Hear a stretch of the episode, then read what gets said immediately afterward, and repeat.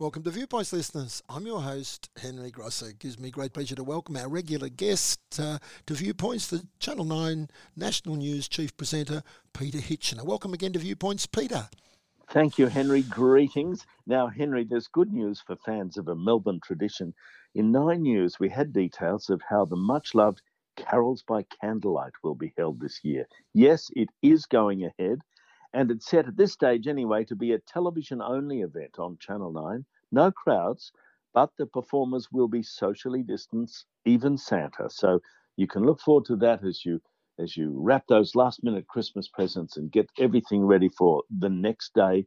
Um, you you'll be able to watch Carols by Candlelight on Nine.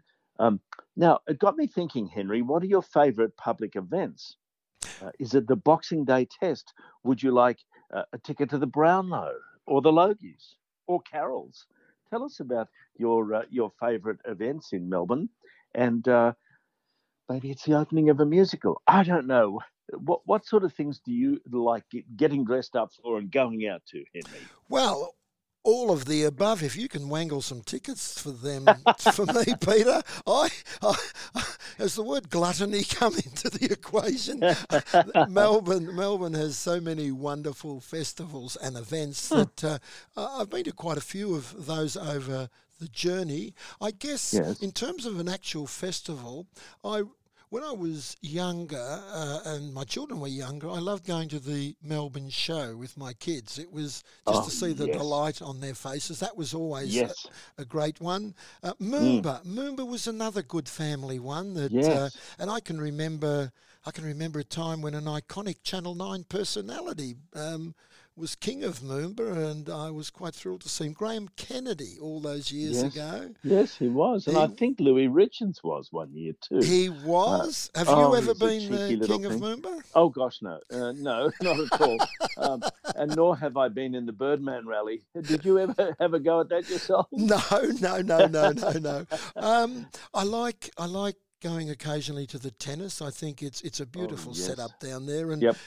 I don't mind going to a grand final of the AFL football as long as I can be guaranteed oh. Collingwood will win, which doesn't happen oh, often. Oh yes, that's the thing. I uh, uh, my nerves don't allow me to watch uh, St Kilda or even listen to it, especially if it's getting towards the pointy end of the season. I'd I'd rather just go for a walk and get the uh, get the scores. My sister and I exchange scores as the game goes on, and, and, then we sort of each tune out for a little while and then go back to it. So I'm a little bit with you on that one. But we do have lots of wonderful things. There is the tennis, mm. of course, the comedy festival.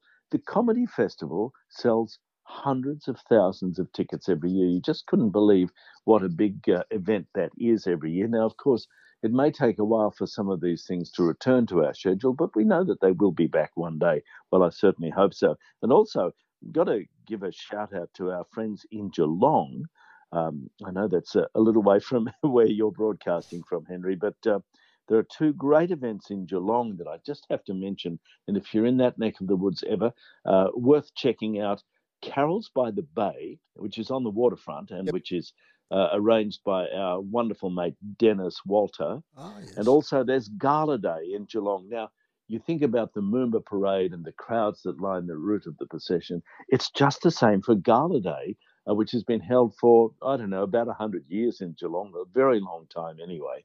And uh, it's just something where everybody in town turns out. The streets are lined with with uh, onlookers, and, uh, and there's a big parade and bands and all sorts of things. So there's plenty to do in our wonderful state, and here's hoping things get back to normal soon. Absolutely, and it's interesting you mentioned Geelong because yes, I spent two years uh, when I did my initial teacher training down in Geelong, and oh, the, ga- the ga- yes, um, and Gala Day was one that we all went to. It's a superb day, yes, uh, Is, isn't it? Absolutely. And, and, and could you believe the numbers of people who turned up? They are. It's just thousands of people uh, who who line the procession from the gardens uh, right the way through around round the corner down towards the bay. It's lovely. Absolutely. It's very nice. And, and, the comedy festival, yes, you're right.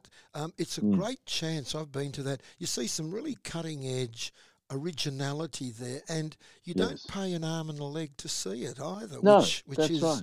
which which is really wonderful. What about yourself, Peter? I mean, you've been around the traps um, a, a- a considerable amount of time. What are your favourite festivals Um, events? pretty much, pretty much all of the above.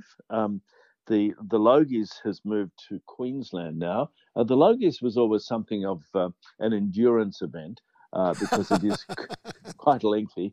Um, a little bit of Logies background here, Yes. the way it used to be at least. You're called to uh, the the function centre or to to Crown about three two thirty or three in the afternoon, um, where you get dressed and uh, they torture your hair into shape and make sure everything looks all right. Then about four o'clock, you walk the red carpet, which is one of the most embarrassing Mm. events and things you can possibly do. Oh my gosh. And uh, then you wait around in a room till about seven o'clock. Um, and uh, it, it, it's a lengthy event because given that you'll probably still be there at the function centre, oh, I don't know, midnight, 1 a.m., um, it takes up a lot of time. So uh, that's up in Queensland. So uh, that's uh, out of out of our schedule for a little while. But there are lots of other good things. Another uh, endurance event is the Brownlow, I think, yes. uh, because it seems to go on for quite a long time. So there's always plenty to choose from in Melbourne. What a wonderful place we live in, and um here's to to uh, more um, days with no cases, yes. uh, of no fresh cases. Of course, there's a long way to go, but but uh, you know, here's hoping that we come through it sooner rather than later, and life can find a new normal.